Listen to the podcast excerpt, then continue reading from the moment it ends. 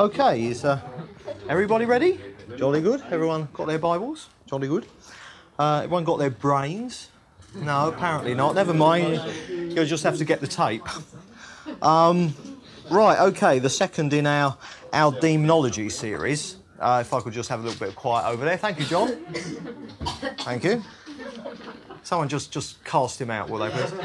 Um, right. Okay. Now, where we move on to tonight is that we we now approach the area where we're going to see the false teachings that are around today. Now, we're not just going to do this tonight, it'll come through in other studies as well. But today, we're going to start moving on to the specific false teachings uh, that are going around today in regards to the whole subject of demonology and deliverance and casting demons out, blah, blah, blah. Now, the first thing uh, I want you to understand is that there is largely, on the charismatic scene today, the false teachings we're going to be seeing, uh, there's been one person historically who has been mainly the person who has shaped it all. There is one key teacher, all right, and it's largely from him that the false teachings that I'll be trying to demonstrate as false teachings during this course have come from. And it's a person called Derek Prince, who I'm sure everyone here has heard of. Now, just to say a bit about him, uh, he's English, he's a Bible teacher in full time ministry, uh, he's fairly elderly now. Um, he's an ex Cambridge Don and scholar. He's, he's an extremely intelligent man. Um, just to give you an idea of his record, he, he was one of the uh, key uh, pioneers of the shepherding movement uh, that came originally from the states. You know, the the uh, you know the kind of the authoritarian that everyone has a shepherd, and you you you know God speaks to you through your shepherd, and, and the shepherd gets spoken to through other shepherds who get spoken to by apostles. Blah blah blah. Uh, he was very much to do with instigating that. Um, now, we're going to uh, just be mentioning a couple of books again, which have been very influential uh, in spreading the teachings that we're going to be looking at. Uh, one is an American book. Uh, it came out in 1973 called Pigs in the Parlour. And uh, this book, Pigs in the Parlour, came out in 1973, was one of the earliest books that really spread the false teaching, all right? It was uh, written by an American Baptist minister called Frank Hammond, all right? And uh, in the foreword of that book, Hammond expressly and explicitly says that he owes the teaching he was given to Derek Prince. And so, wherever you find this false teaching, you will find Derek Prince being the one who people acknowledge as being largely the modern day pioneer of it. But what we're going to do is that we're going to look at uh, probably today's best known propagator of these teachings, um, a guy called Bill Subritzky. Now, we're going to look at him. Uh, because he is kind of the main or the best known Christian world figure who is propagating these teachings. Uh, there's a real sense in which Derek Prince um, because he teaches so widely, he's associated with many other things as well. But Bill Subritzky is largely the person who is bringing these teachings to the fore. Uh, as I say, he's a New Zealander. Um, he was for many years a lawyer and a businessman, and when he became a Christian, um, he was eventually called to be an evangelist, and now he is an Anglican evangelist, and that is really the work that he does. He travels the world, he's very well known, and uh, he's done a lot in this country um, in the last few years, all right. And uh, it's largely what he's teaching that we're going to look at, okay. Um, now, it doesn't mean um, that everyone teaches the same as him. All right. I mean, there are always variations. I mean, there are, you know, many Christians. I mean, some of what they teach, I would say, is okay. Some of what they teach, they've got from Bill Subritzky, blah blah blah. There are always variations on on a, a theme. All right.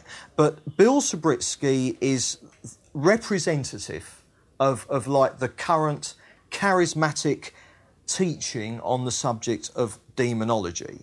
Now, the stuff we're going to look at tonight, I culled really from just one of his books, a book, a book called Demons Defeated, all right? Now, in the foreword, he says this. He says, I want to express my deep debt to Dr. Derek Prince, through whose ministry I was encouraged to become involved in the ministry of deliverance. I have built upon the foundation which I learned through his ministry. So, again, can you see the tie up there? Bill Subritzky is quite blatant that what he's teaching concerning this subject, he has taken from Derek Prince, and he says, I owe a debt to him. All right. Uh, now, let me say that, uh, I mean, in regards to Bill Subritzky, there is much that he teaches about this subject, which is obviously quite biblical. Um, no problem. I mean, he teaches our authority comes from the fact that Jesus is Lord. Uh, he teaches that repentance has got to be tied up in being set free from spirits, blah, blah, blah. There's much he teaches that, that, that fine, absolutely no problem at all. Um, but obviously, we're going to be concerning ourselves with other aspects of his teaching. Um, now, in the series that we're doing, um, I, have based this on every verse in the Bible that, that in any way relates to the subject. So, as I've prepared it, every verse in the Bible has been accounted for. Now, obviously, in the series itself, we can't cover every single verse because, I mean, you know, there's not enough time. But having said that, all right, um, we will, by the time this series has come to an end, we will have dealt with every single New Testament verse that relates to the subject, and about 50% of the Old Testament verses as well. A lot of them we saw last week. So we're going to be doing it fairly comprehensively, all right? But obviously, we're going to be concerning ourselves not with what Bill Subritzky teaches, that obviously I would maintain is what the Bible teaches, but specifically the bits that I want to demonstrate haven't come from the Bible at all. All right. Now, uh, we're going to go through various things, and so the first one is this. Now, we saw this last week, all right? Uh, the first thing he teaches is that demons are not fallen angels. Now, we dealt with this last week, didn't we? Um, he follows Derek Prince here. Derek Prince is the one who largely popularised that belief, and, um, and certainly Bill Subritzky falls in behind it. Um, and of course, we saw what Derek Prince taught, or teaches, or believes um, is that evil spirits are quite distinct from the fallen angels. All right. Uh, fallen angels don't get in people. You don't cast fallen angels out of people. You cast evil spirits. And evil spirits are quite separate as we saw last week, so he says.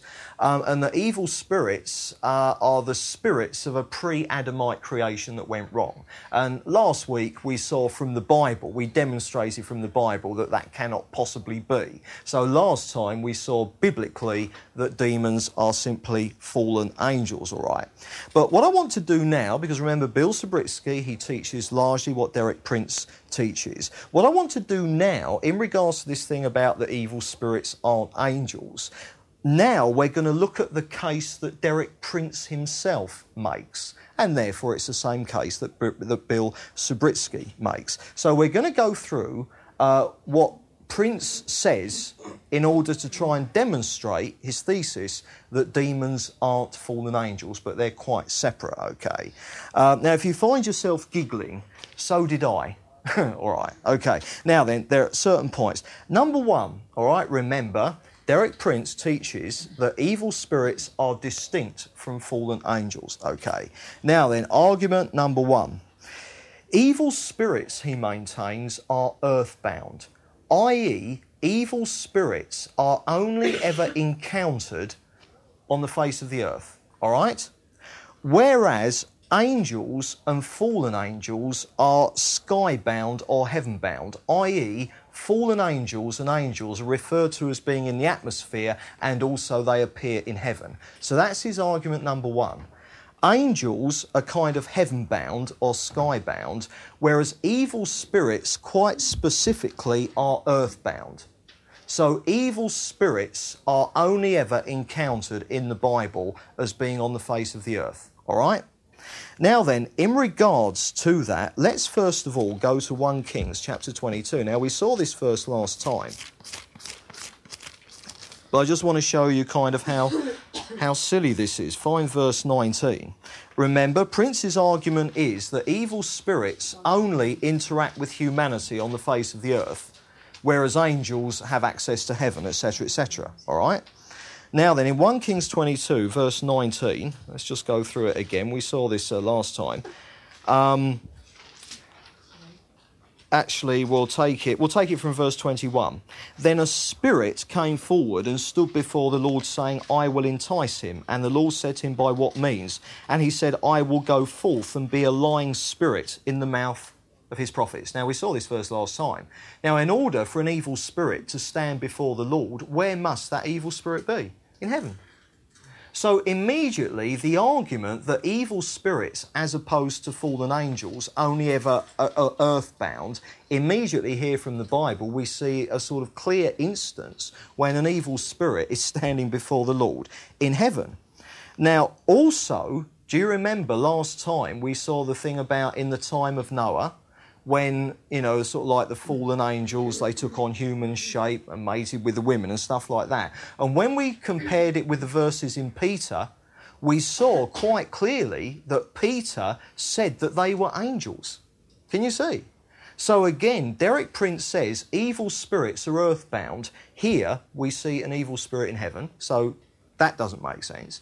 Secondly, angels and fallen angels are sky or heaven bound. And yet 1 Peter tells us that what happened in the times of Noah was a result of what angels, obviously baddie angels, were doing it. So there we have angels earthbound. So I say the first phase of his argument falls to the ground. It's really silly, all right? Now, his second point is this demons or evil spirits seek human bodies, but fallen angels don't. So saying evil Evil spirits, they want to get inside human bodies, all right? But they're distinct from angels because it's clear from the Bible, he would maintain, that angels, eat the fallen angels, don't want to do that. And yet again, from the time of Noah, Peter tells us that it was fallen angels who precisely did that. They took on human form and started to try and breed this kind of non human race. So, again, his second point falls to the ground. To try and make a distinction that evil spirits want to get bodies, but fallen angels don't, again, is blown away by the teaching in Genesis about the time of Noah and Peter. So, again, the second point of his argument, it falls away. Now, the third one is this, all right? He says you can distinguish between evil spirits and fallen angels. Remember, his argument is that evil spirits are quite separate from fallen angels. He would say the evil spirits are working with the fallen angels, all right, they're evil, but they're quite separate from them, a separate order of creation. And as we saw last time, he teaches it's the spirits of a pre Adamite race of men. But the third distinction he makes is that angels have wings and fly, Whereas evil spirits or demons don't have wings and are said by the Bible to walk. All right. Now then, let's let's go into that one. All right. Firstly, he says it's clear from the Bible that angels, which would include fallen angels as well, have wings. Now, let me answer that. We cannot know from the Bible that all angels have wings. Uh, it's clear, for instance, from Isaiah 6, read it when you get home, that the seraphim, the angels who surround the Lord on his throne, it is clear that they have wings. They have six wings each. All right. So we know from the Bible that some angels at least have wings because we're told that. But the statement that all angels have wings cannot be concluded from the Bible there are descriptions of angels which make no mention of wings at all.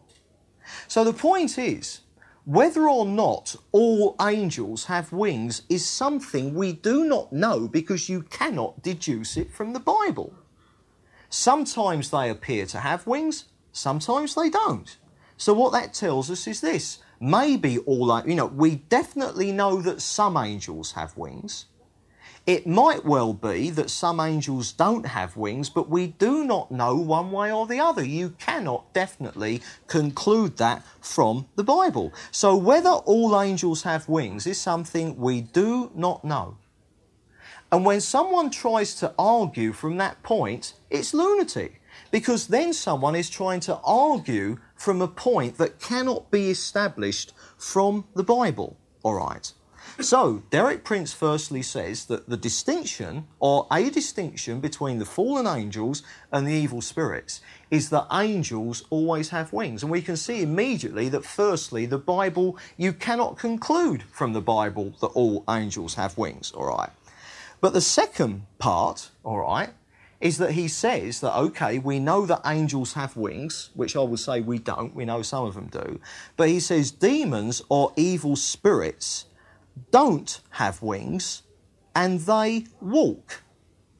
Now, I've got to demonstrate this because that, that seems a strange point, doesn't it? Now, if you go to Matthew 12 and verse 43 for this, Matthew 12 and verse 43. And I want to show you where he gets this idea from. Matthew 12, verse 43. Now, it's a little parable, a little thing that Jesus taught that we'll be back to in detail later on in the series, but there's just one particular point that, that I want from this. Now, let me ask has anyone here got the King James Version? Yeah. Right, okay, Robert has got the King James Version. Could you read for us Matthew 12, verse 43, please? When the unclean spirit is gone out of a man, he walketh through dry places, seeking rest and finding none. Right, okay. Now that is where Derek Prince gets this statement from that as distinct from angels who have wings and fly, which is a statement we can't ascertain from the Bible, we know that some do, but we don't know that all do, all right? He would say that one of the things that tells us that evil spirits aren't angels is that they don't have wings, and the Bible says that they walk. And he gets it from this verse, Matthew 12, verse 43. Now then, let me read that verse from my translation, which is a bit more modern. When the unclean spirit has gone out of a man, he passes through waterless places. Now, the Greek verb there, which in Robert's translation, the King James, is translated walks through, and in my Bible is translated passes through, all right? The Greek verb is dierchomai, and it means to pass through. In the same way that if I walked out of that door and out the front door, I have passed through the hall. Now, here's the point walking is merely one way of passing through. Because consequently, if I had Lee's bike in here and I rode the bike out that door and out the front door, I've still passed through the hall, but I haven't walked through. Can you see what I mean? And this verb, diakome, all right, it means to pass through in whatever way to translate it specifically as walking is absolutely daft. And that's why the modern translations have corrected it. So, Derek Prince's point firstly, he says demons and angels are quite separate, all right? And we know that angels have wings, and we've seen that some do, but you can't establish that all do. But he says demons don't and walk. This is based on an incorrect translation of the Bible. So I don't know if you can see that Derek Prince's argument here, every point of it and the argument, you know, sort of like, you know, ages ago when I heard his tape specifically on this subject, I took notes, I have simply passed on to you what he teaches. I don't know if you can see that the whole thing just falls absolutely to the ground. And that what he, you know, what we have here is that he argues from incorrect assumptions. And if you argue something from incorrect assumptions, your argument is just not going to make sense. So, what we have from Prince is a demonstration that demons and fallen angels are different types of being, all right? And he argues that from data about each that cannot be established from the Bible. So, as he tries to argue that evil spirits are separate from angels, the data that he uses, the evidence that he uses, is not even biblical and it doesn't make sense. So, therefore, we've got to lay that to one side. Last week, we looked at that argument simply from the Bible, all right? And we saw that the Bible leaves no room whatsoever for pre Adamite creations, anything like that, and that evil spirits are simply fallen angels. This week, we've looked at his argument itself and we found that it just falls absolutely to pieces, all right? And one of the things that I found interesting is that the tape that I heard when he dealt with this, um, he said himself that this is something that is largely based on an inner conviction that he has. He accepts that it can't be really satisfactorily proved from the Bible, but nevertheless, he has an inner conviction. And uh, ironically, I think that says it all, if you see what I mean. Because anyone who's willing to assert something, no matter how convicted they feel about it, anyone who asserts something admitting, but I can't really, I can have a good try, but I can't really demonstrate it from the Bible, that seems to me to be, you know, a really silly thing to do, all right?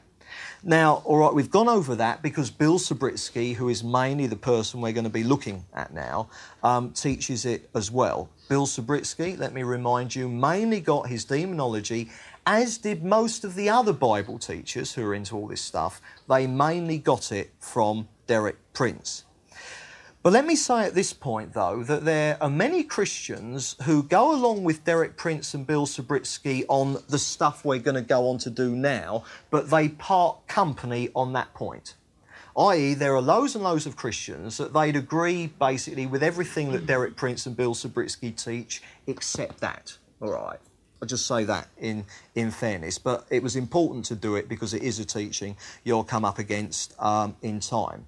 Right, now then, the second thing, and this is what we're really going to home in on tonight, all right?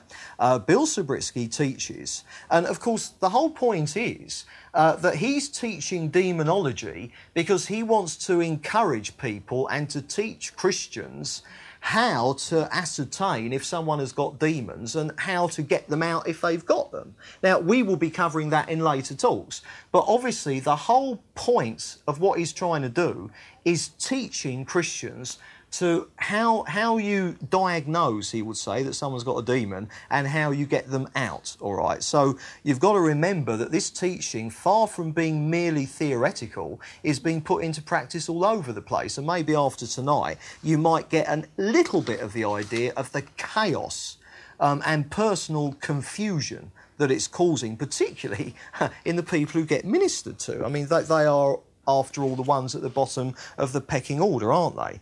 So, the second thing that we're going to look at, uh, Bill Subritzky teaches that demons, uh, and, and, he's talking about when demons are found in people, all right, i.e., people get demonized and they need to be cast out, blah, blah, blah.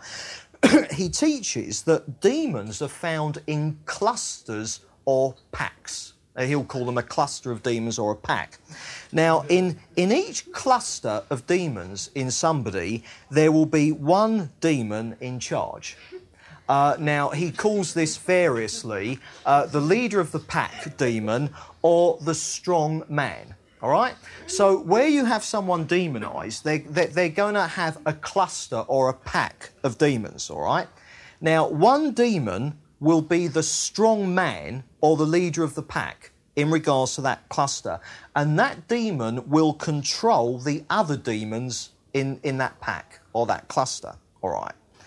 Um, now, these, these kind of strongman demons, the controllers of these presumably hordes of little packs of demons wandering around trying to find people to get into, all right, he says that, I mean, obviously there are loads and loads of them. There are different types, all right.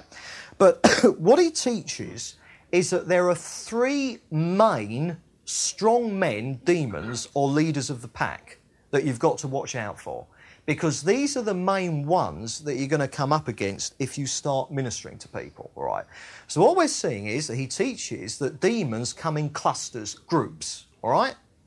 Each group has a dominant demon amongst them, the leader of the pack, the control spirit, or the strong man, as he calls it, okay? And, uh, and that that strong man demon is in charge of the others all right? And he'd actually go so far as to say that as you're casting the demons out, it's the strong man demon who kind of sends the demons out in whatever order or whatever, okay?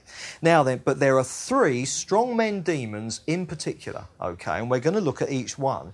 And the important thing is we're going to be asking all the way through this is what is his biblical basis for teaching all this? Now, remember, tonight is really the first talk dealing with false teaching. We'll be back to it again and again. So we're only dealing tonight with one aspect of the false teaching, but it is an important one. Now then, strong man demon number one that you've got to watch out for is the spirit of Jezebel. All right? The spirit of Jezebel. Now, what I'm going to do is I'm going to read the verses that Bill Subritzky in his books quotes for everything he says about the spirit of Jezebel. Now, in a minute, you'll see everything he says about the spirit of Jezebel, all right? But first of all, let's read the passage in the Bible that he quotes as his scriptural basis. Go to Isaiah 47. Isaiah 47.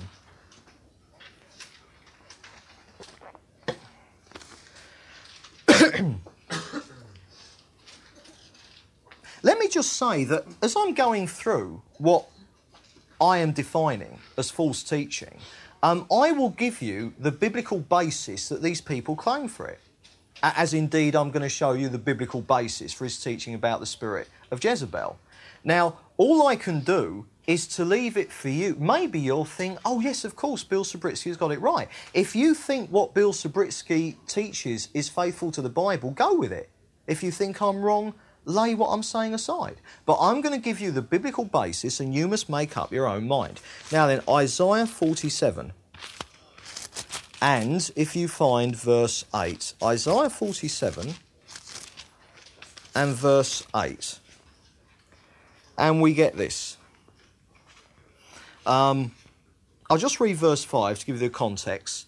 Sit in silence and go into darkness, O daughter of the Chaldeans. The Chaldeans was another name for the Babylonians, all right? Now then, verse, uh, verse 8 and 9. Now therefore, hear this, you lover of pleasures, who sit securely, who say in your heart, I am, and there is no one besides me. I shall not sit as a widow or know the loss of children. These two things shall come to you in a moment, in one day.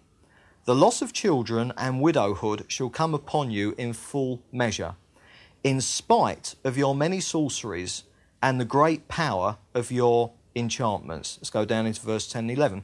You felt secure in your wickedness. You said, No one sees me. Your wisdom and your knowledge led you astray, and you said in your heart, I am, and there is no one besides me. But evil shall come upon you, for which you cannot atone. Disaster shall fall upon you, which you will not be able to expiate, and ruin shall come upon you suddenly, of which you know nothing.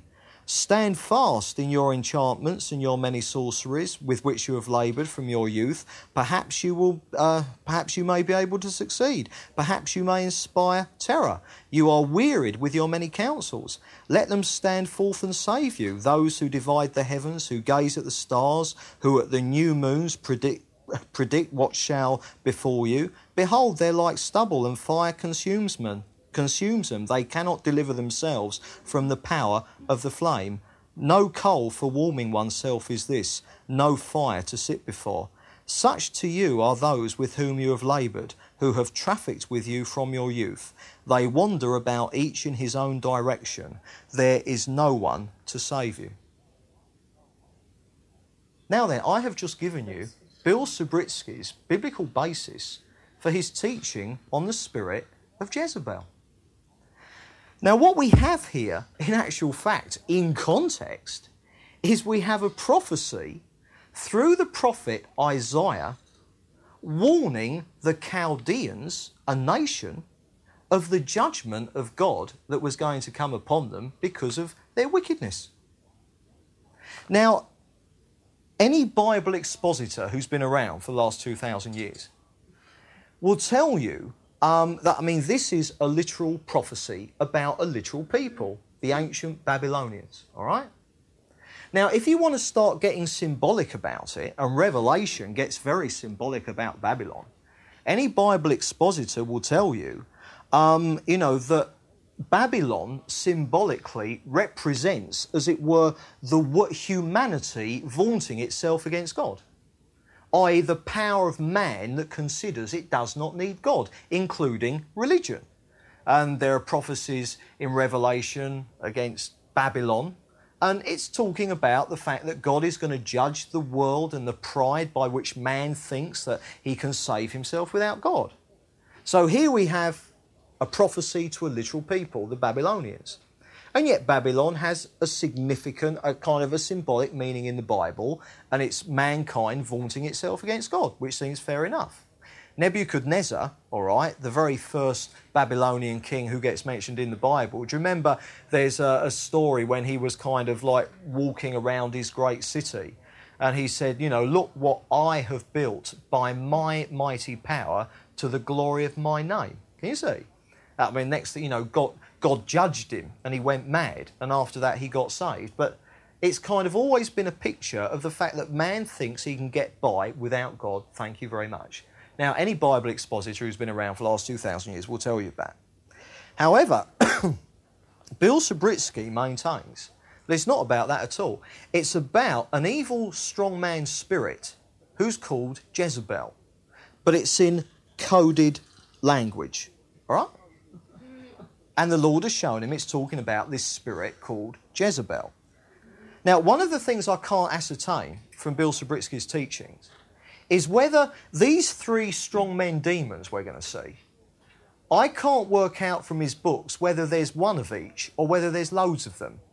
I whether there are loads of spirits of Jezebel. I mean, it doesn't make any sense to me because presumably, I mean, it's like if someone in England has got a spirit of Jezebel, and according to Bill Subritzky, loads of people he meets do, all right, and presumably people in America have them as well. I mean, sort of like if there are people in America with the spirit of Jezebel and people in England, or say there's someone in Chigwell with the spirit of Jezebel and someone in South Woodford with the spirit of Jezebel, uh, are we talking about one spirit or lots? I mean, again, I can't work out with these kind of three uh, strong man demons. I can't work out whether he's saying there's one of each or loads of each. I honestly can't work that out. All right, but basically, what we've got here is that Bill Subritzky is saying that these verses in Isaiah are a demonstration of the fact that it's talking about the control of the strong man spirit called Jezebel. So we better ask is there anything in the Bible at all about Jezebel? Because there's nothing in here. I mean, the name doesn't even appear. Now, there are two places in the Bible where Jezebel is mentioned, all right? Uh, the first one we won't bother to turn to, but in the, uh, in the days of Elijah the prophet, all right, Israel's king, Ahab, was married to a woman called Jezebel. Now, she was a pretty nasty woman, all right? And, uh, you know, but I mean, you know, Bill Subritzky, in none of his books does he mention that Jezebel. So he doesn't make any tie up with her at all. Not that there could be, because she was a woman, a historical woman who was married to an historical Israeli king, all right? Um, now, there's one other place where Jezebel is mentioned. If you go to Revelation, if you go to Revelation, Revelation chapter 2. Now, this, Bill Subritzky claims, is a direct reference to the spirit of Jezebel. All right, Revelations chapter 2 and verse 20. Uh, now, Revelation 1 and 2 are the seven letters that Jesus dictated to John the Apostle to send to seven churches. All right? So, this is a letter. All right? And this is the letter to the church at Thyatira. And in verse 19, the Lord says this I know your works, your love and faith and service and patient endurance, and that your latter works exceed the first. But I have this against you that you tolerate the woman Jezebel, who calls herself a prophetess, and is teaching and beguiling my servants to practice immorality and to eat food sacrificed to idols. I gave her time to repent, but she refuses to repent, blah, blah, blah. I will throw her on a sick bed, etc., etc.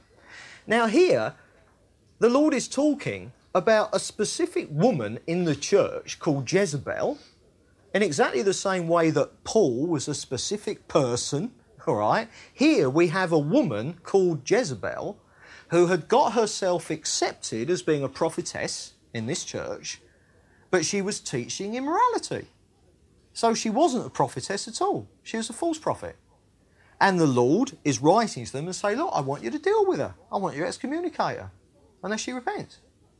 So again, there's nothing here to do with the spirit of Jezebel that is a control spirit. Can you see? We have now totally exhausted what the Bible says about anything to do with Jezebel. And uh, so all I can do um, is, is to put to you, um, you know, the fact that I don't think there is anything here from the Bible to substantiate in any way at all that there is a strong man demon called Jezebel. All right. Uh, but Bill Subritzky maintains that all this, the Isaiah one in particular, it's all code, it's coded language for the spirit of Jezebel. It doesn't say it blatantly, but it's spiritually coded, and it means the spirit of Jezebel. Um, I think it might be Donald Duck, but I can't be absolutely sure. So let's ask now, because each of these control spirits, all right, they have a cluster of demons in their pack, all right? Now, let's have a look at the demons that gather around Jezebel. So, wherever you find Jezebel, you'll find her pack, or, as Bill Subritzky calls it, her children. That's how he refers to her. Each of these control spirits has their children, all right?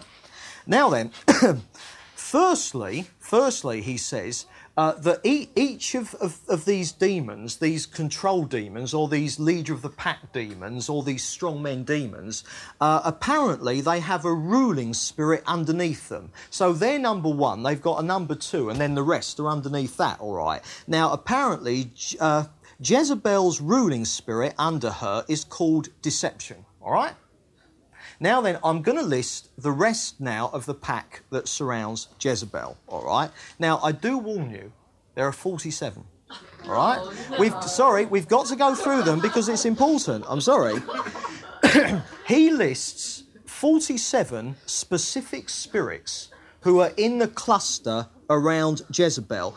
But what he does say is that this list, and indeed the others that we're going to see, he does say in his book very, very clearly that these lists are by no means exhaustive, but that the Holy Spirit will lead his readers further concerning it all.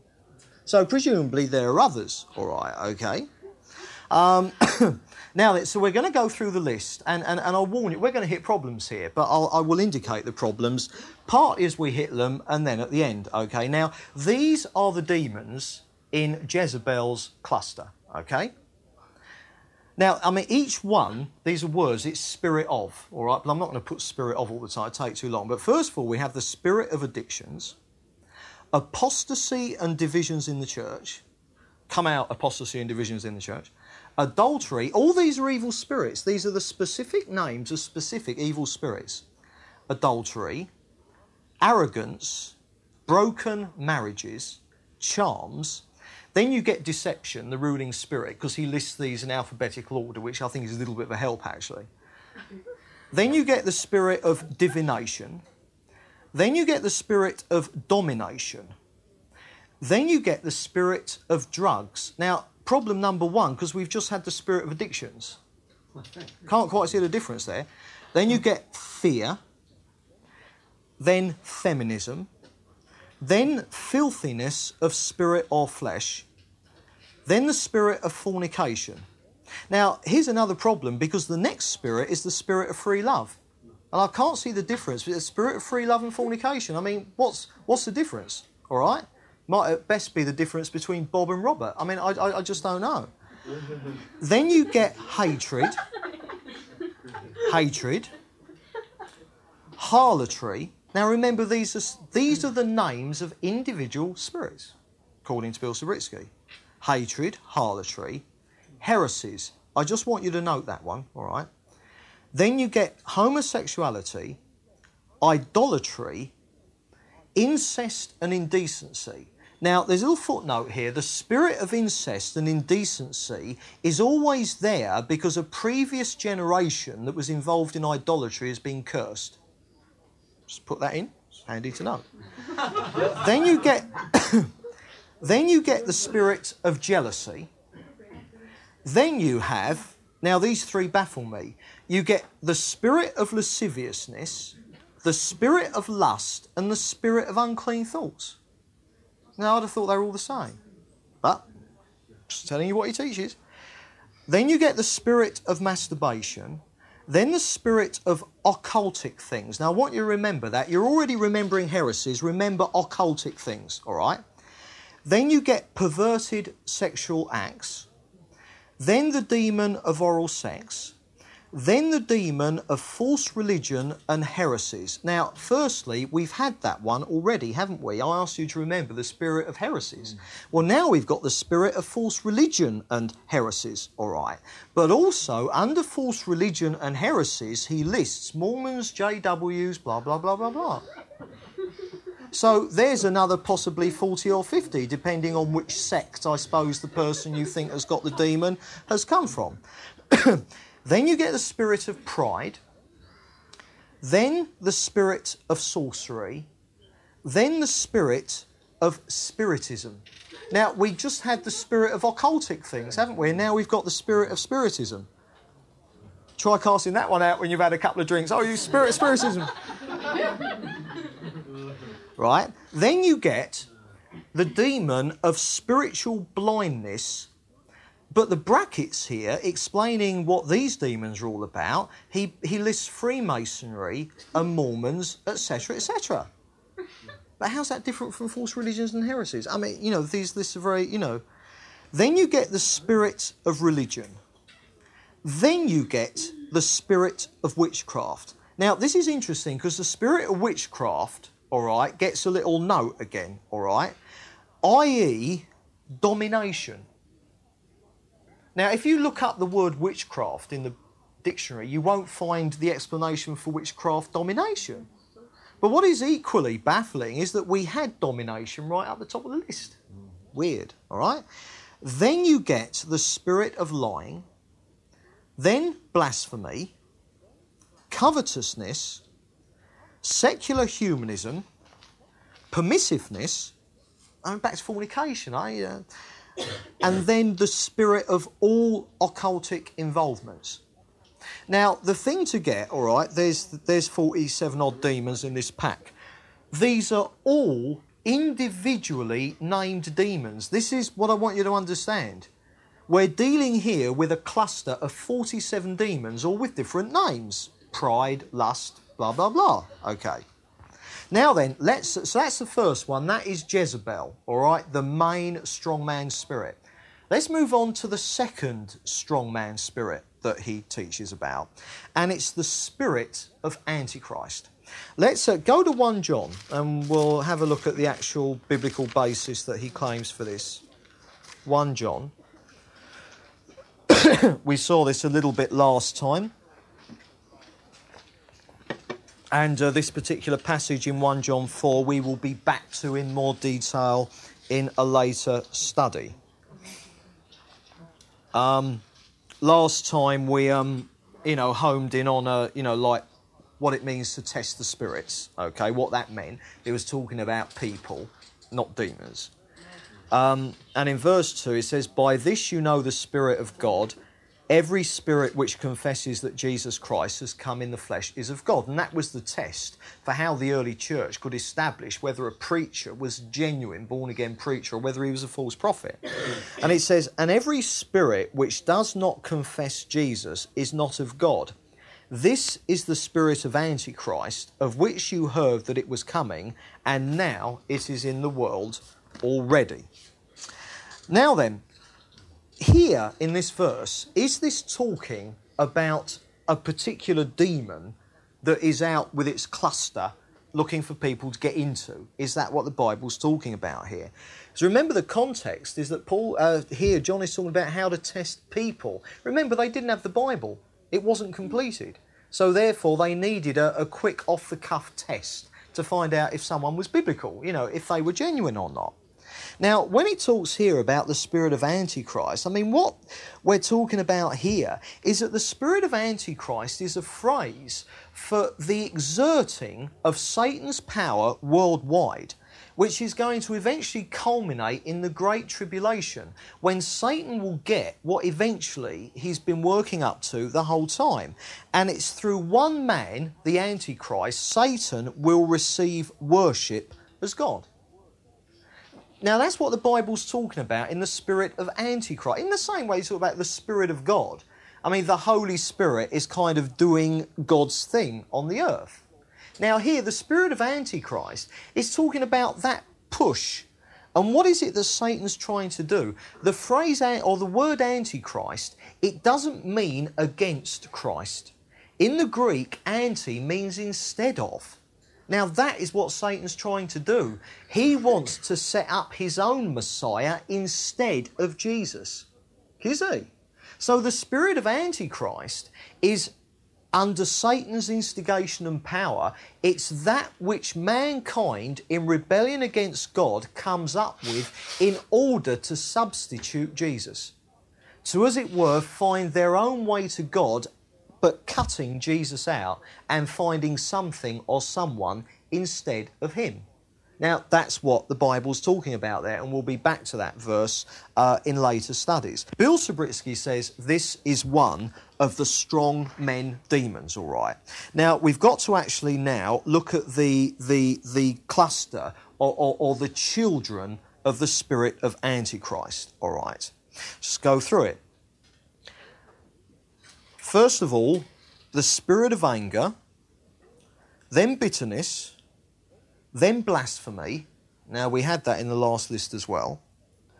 Corrupt communications, curses, dissensions, drunkenness, envy, hatred. We had that in the first list. Fear, we had that in the first list. Remember, these are demons, specifically named demons. Filthy language, lack of faith, Lying, that's a repeat. We had that in the first list as well. Malice, murders. After murders, we get nightmares, outbursts of wrath. Can you imagine trying to call someone who's thinking, "Hey, outbursts of wrath come out"? You know, it's silly, isn't it? Poverty, rebellion, spirit of wretchedness, spirit of rejection, selfish ambition, stealing, strife, torment, unbelief, but we've just had lack of faith, unforgiveness, anti Semitism, Marxism, and Islam. Now, they are the demons, all right, that are in the pack of which the strong man is the spirit called the spirit of Antichrist, all right? So that is strong man number two. Let's move on now to strong man number three, all right? And uh, strong man number three, believe it or not, is the spirit of death and hell. Just go to Revelation chapter 20. Revelation chapter 20. The spirit of death and hell. Revelation chapter 20. Now, let me say first of all, all right, uh, that for a start, you cannot have a spirit of death and hell if only for the reason that in the New Testament, there's no such place as hell. It's Hades. Uh, where hell came from was simply uh, that in the Old Testament there was a general Hebrew word which was a, a, a, comprehensive word for the place of the dead. Wasn't specific, it, it, didn't, you know, distinguish between where the saved dead go and where the unsaved dead go. It was a general word for the place of the dead. And that Hebrew word was Sheol. Now, the English transliteration of the Hebrew Sheol is hell. So, in that sense, technically, the word hell in English simply means the place of the dead. But the New Testament defines things far more clearly because it tells us about the place where those who die who are saved go and the place where those who die who are unsaved go. And the place where the unsaved go when they die is Hades, not hell at all. So, very often in your New Testaments, I've said this before, whenever you get the word hell in your New Testament, there'll be a little note, and at the bottom, it will tell you what the actual Greek word is. It will tell you whether it's Tartarus, i.e., where the demons went, who did their bit during the time of Noah, or whether it's Gehenna, which is the lake of fire, or whether it's Hades, which is the place that the lost dead go to, awaiting the time when they're going to be thrown into the lake of fire. All right. But technical points like accuracy doesn't stop people like this. The spirit of death and hell. All right? Now, let's read the verses that he quotes for this Revelation 20 and verse 13.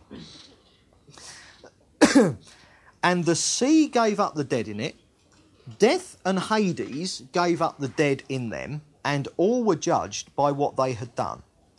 Then death and Hades, my Bible's actually got it right, it hasn't got hell here, it's got Hades, were thrown, uh, then death and Hades were thrown into lake of fire.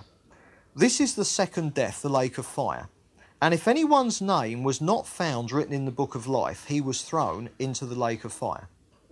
Now, here, Bill Subritzky says that here is where his third strongman demon, the spirit of death and hell, is dealt with by God. Now, let's ask ourselves is this talking about a spirit? Let's, let's go back to verse 11. Let's get the context here. Then I saw a great white throne, and him who sat upon it. From his presence, earth and sky fled away, and no place was found for them. This is the final judgment. All right? The universe has been destroyed, and it's just before the new heavens and the new earth come into being. At this point in history, every believer throughout history is now glorified because it's at the end of the thousand year reign of Christ. So everyone throughout history who believed in Jesus has got their glorified bodies. And everyone throughout history who died not following him have been cast down into Hades. Now then, remember that there comes a time, Jesus taught, when even, even the wicked the people who rejected him are going to be raised to a resurrection of torment. Now, what we have here is the time when all the unbelievers throughout history who are now in Hades are raised from the dead. They are given resurrection bodies. All right? Let's keep read through it, throughing it. And I saw the dead. All right? Because all these these unbelievers throughout history, all right, they're dead haven't got a body, and they're brought before the Lord. I saw the dead, great and small, standing before the throne, and the books were opened. Also, another book was opened, which is the book of life. And the dead were judged by what was written in the books.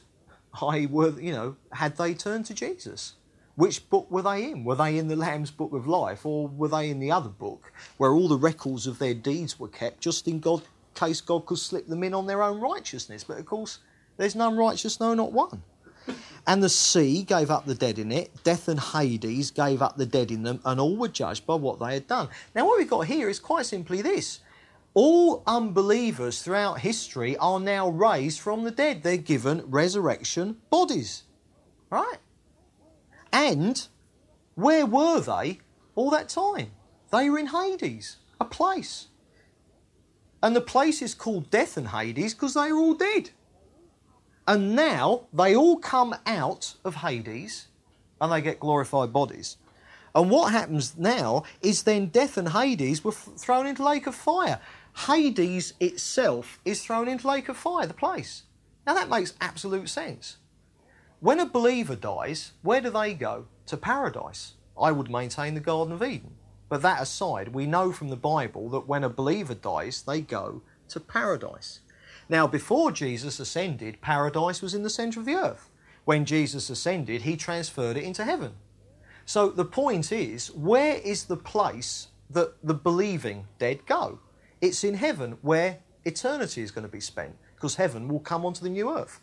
So, where do unbelievers go? Hades. Where's that going to end up? Where they're going to spend eternity in the lake of fire, or Gehenna. Makes perfect sense. So, simply here, the place called Hades is cast into the lake of fire.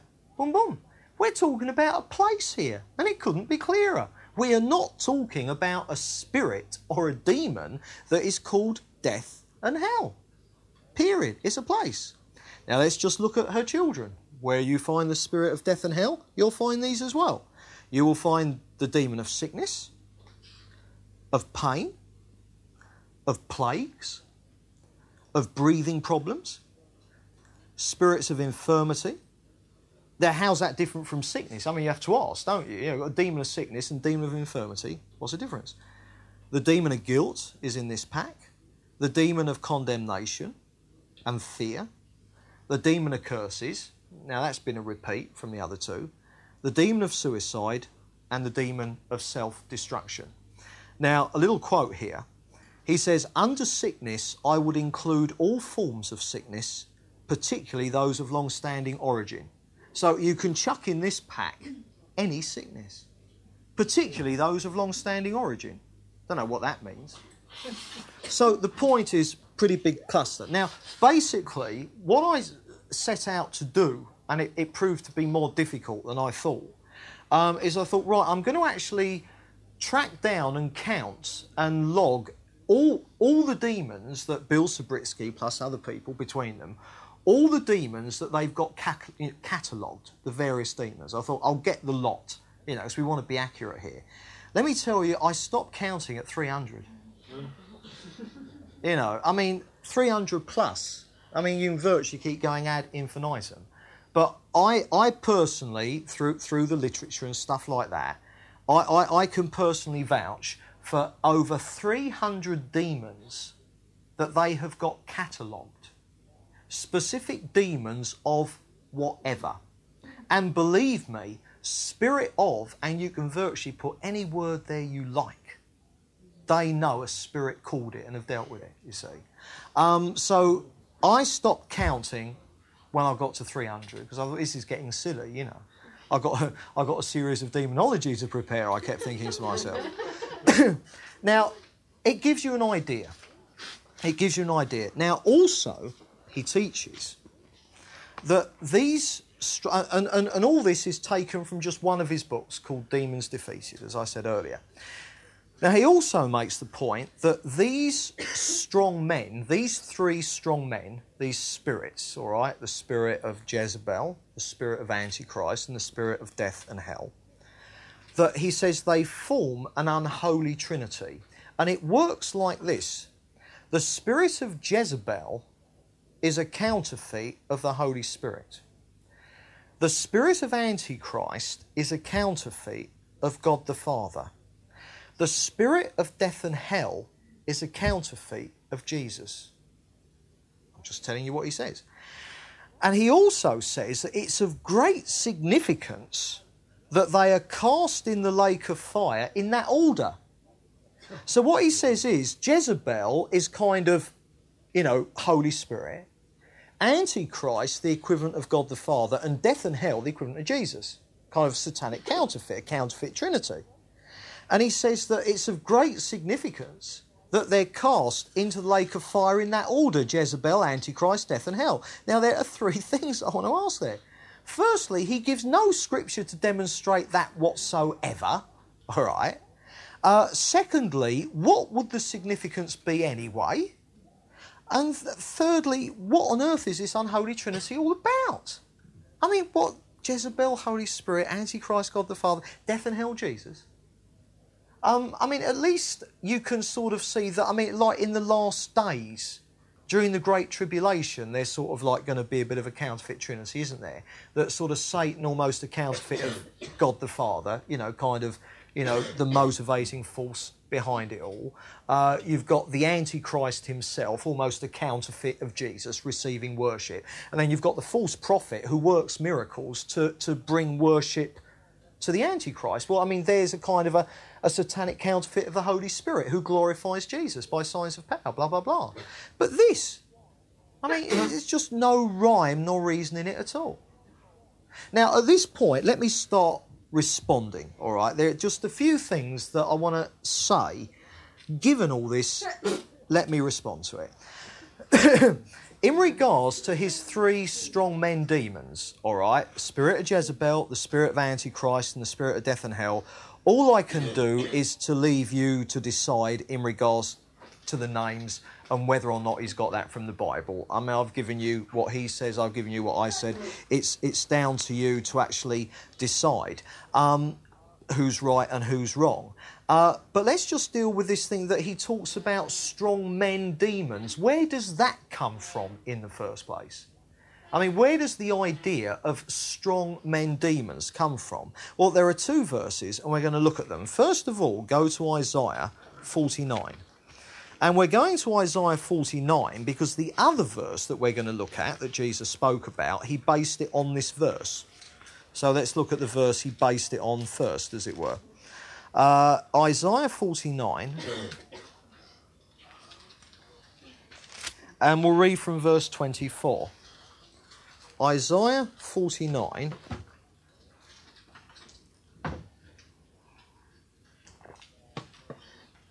And uh, verse 24. Right, now then. Can the prey be taken from the mighty, or the captives of a tyrant be rescued?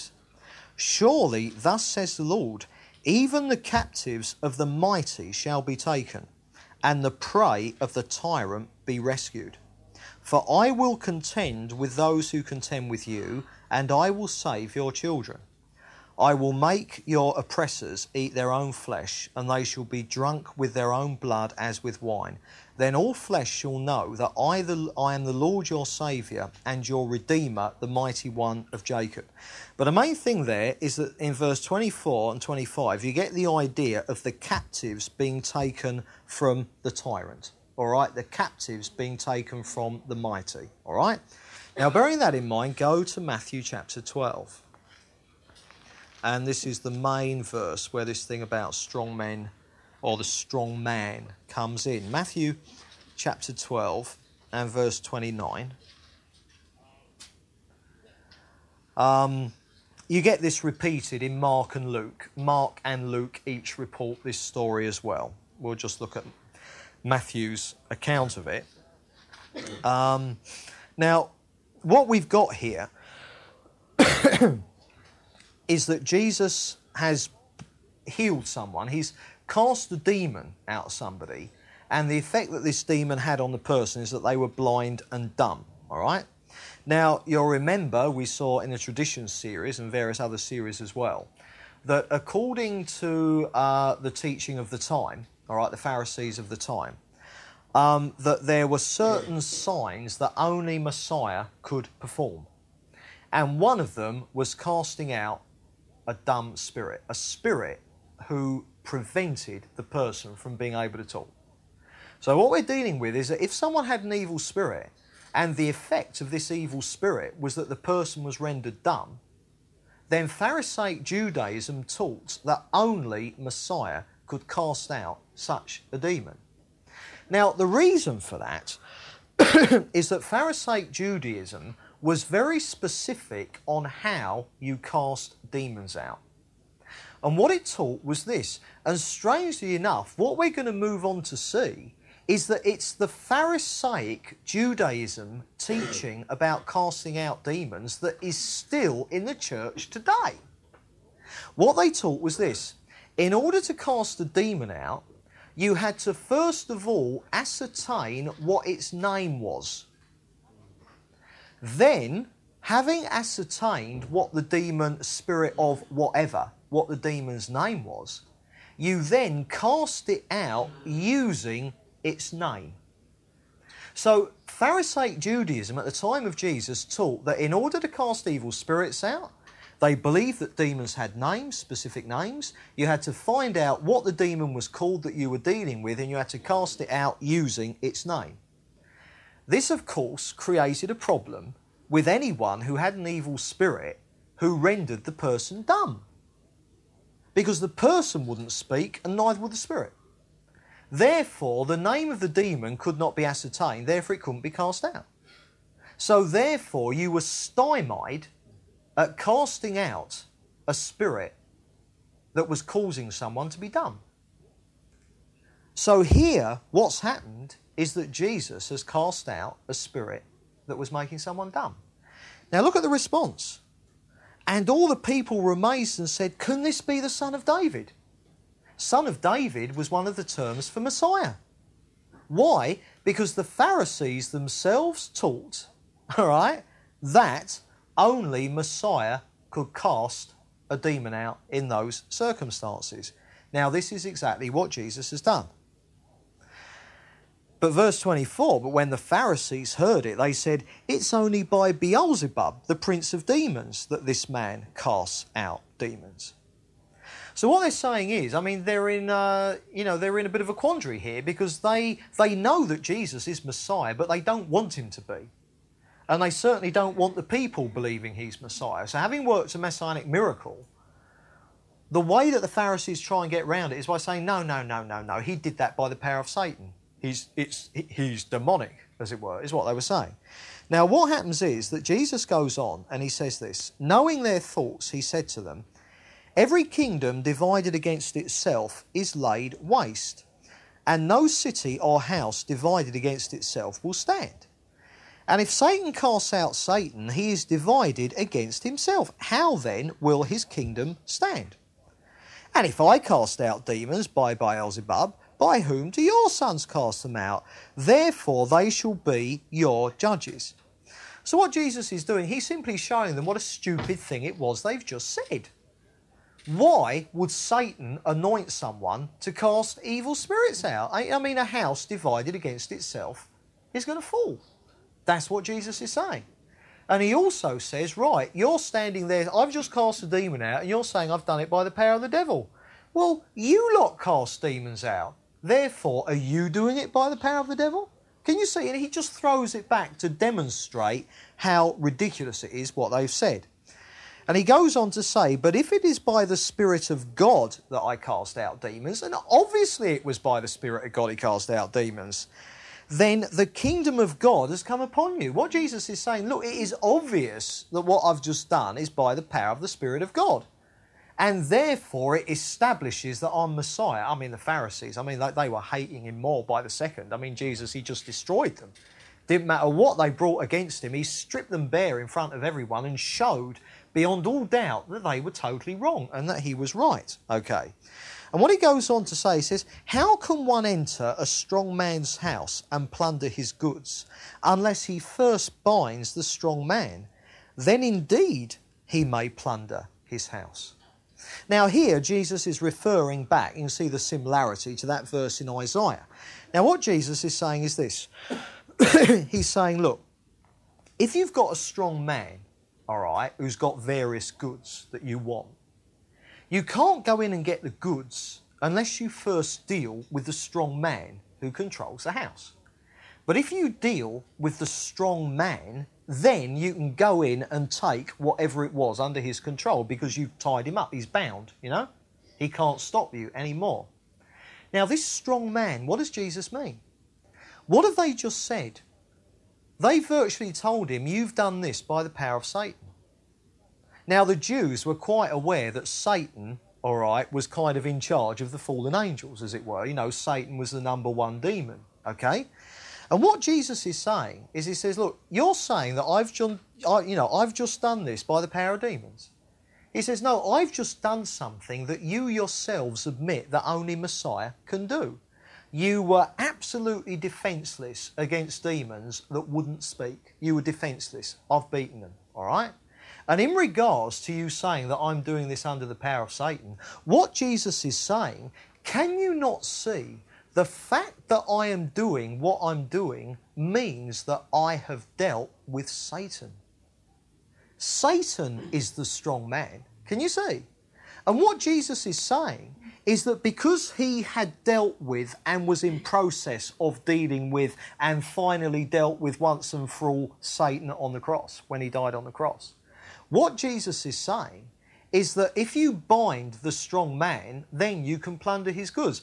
Jesus is saying the reason that I have absolute authority over evil spirits that I have absolute authority over what Satan has done in the lives of people is precisely because I have beaten Satan.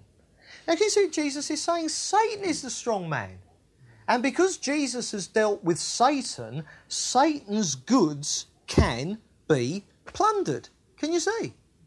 Jesus has beaten Satan, the number one demon, the king, the big white chief at the top of the demonic hierarchy, Therefore, if Jesus has beaten him, which he has hands down, all demons are at his mercy. And this reference to the strong man is simply this. Throughout history, Satan has kept people in bondage because of their sin. Satan is the God of this world. There was no escape. Jesus came, dealt with the sin problem. Therefore, for anyone who turns to Jesus, the power of Satan is cancelled out in their lives. Therefore, when Jesus died on the cross, Satan lost his power over this world. The strong man has been bound. Satan has been defanged. So the strong man is quite simply Satan himself. And Jesus says, I've dealt with Satan, therefore other evil spirits are no problem at all. So having seen that, we can sort of, you know, sort of like junk not just the names of these strong men demons that Bill Subritzky talks about, we can junk the idea of strong man demons full stop. They're just demons. The strong man Jesus was referring to was the fact that he'd beaten Satan. So Satan has lost his power as the God of this world, and therefore the captives can be set free because Satan himself has been dealt with. So, firstly, it's not just that these strong man demons that Bill Subritzky talks about, Jezebel, the spirit of Antichrist, the spirit of death and hell, it's not just that those names aren't biblical in any way at all. The idea of strong man demons is not biblical in any way at all. Here in Matthew, it was simply a reference that Jesus made to Satan. So that's the first thing that I want to respond to. Um, what about all the children then? These, these, these lists of demons.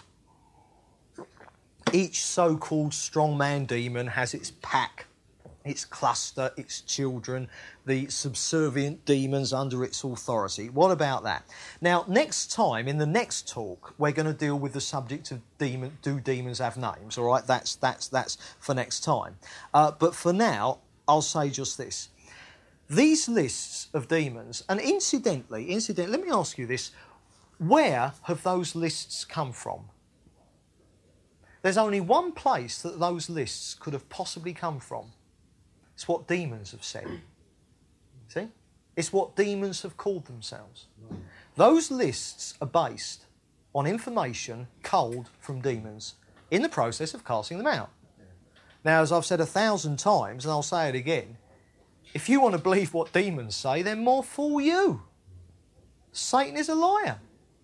Anyone who takes the slightest bit of notice of what evil spirit says, I mean, just does not understand their Bible. They do not understand the nature of the beings, evil spirits, they're coming up against. So, all those lists, that information, that has been got not from the Bible, it's been got from personal experience of casting demons out. I, it's based on subjective experience plus what demons themselves say when they get kicked out of people. And remember, last time I started this whole series by saying the problem is today that the demonology that Christians believe in is not from the Bible alone.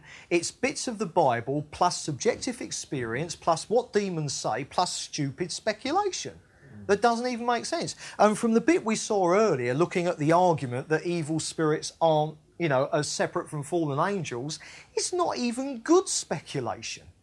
It doesn't even make logical sense, even. I mean, it's crazy. Okay.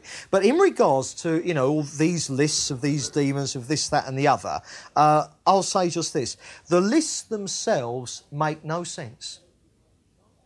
The lists themselves make no sense whatsoever if given as names of demons. I mean, for instance, they're completely repetitive. Um, What's the difference between a spirit of heresies and a spirit of false religion and heresies? What can possibly be the difference between those spirits? Um, and if you get as well that you get more, you know, brackets, Mormonism, JWs, etc., etc., I mean, if you're casting a, a, a, spirit of false religion and heresies out of someone who's getting converted from being a Mormon what do you call? Do you call it a spirit of false religion and heresies, or do you call it a spirit, spirit of false religion and heresies a la Mormon? I mean, you know, it's it's just ridiculous, and the list can go on ad infinitum because I mean, there's virtually an infinite number of heresies around. Okay. Um, what's the difference between a spirit of spiritual blindness, i.e., Freemasonry, and a spirit of false religion and heresy, i.e., Freemasonry? Can, can, you see? So it doesn't make any logical sense. It makes the information he's putting out doesn't make sense. Um, what's the difference between uh, a spirit of free love um, and a spirit of fornication? Um, and what's the difference between them and the spirit of permissiveness and the spirit of lasciviousness? I mean, they're just different words for exactly the same thing. Um, it raises, I mean, I mean that it, you know, it just makes no sense at all. If they're supposed to be demons' names, it's just crazy. All right.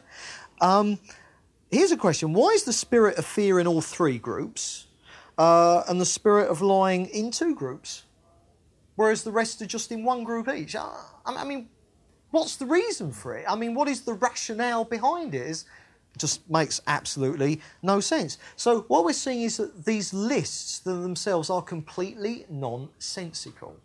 I find, I mean, I find myself amazed that Christians read these books and they read these lists and they, they, they just take it all in.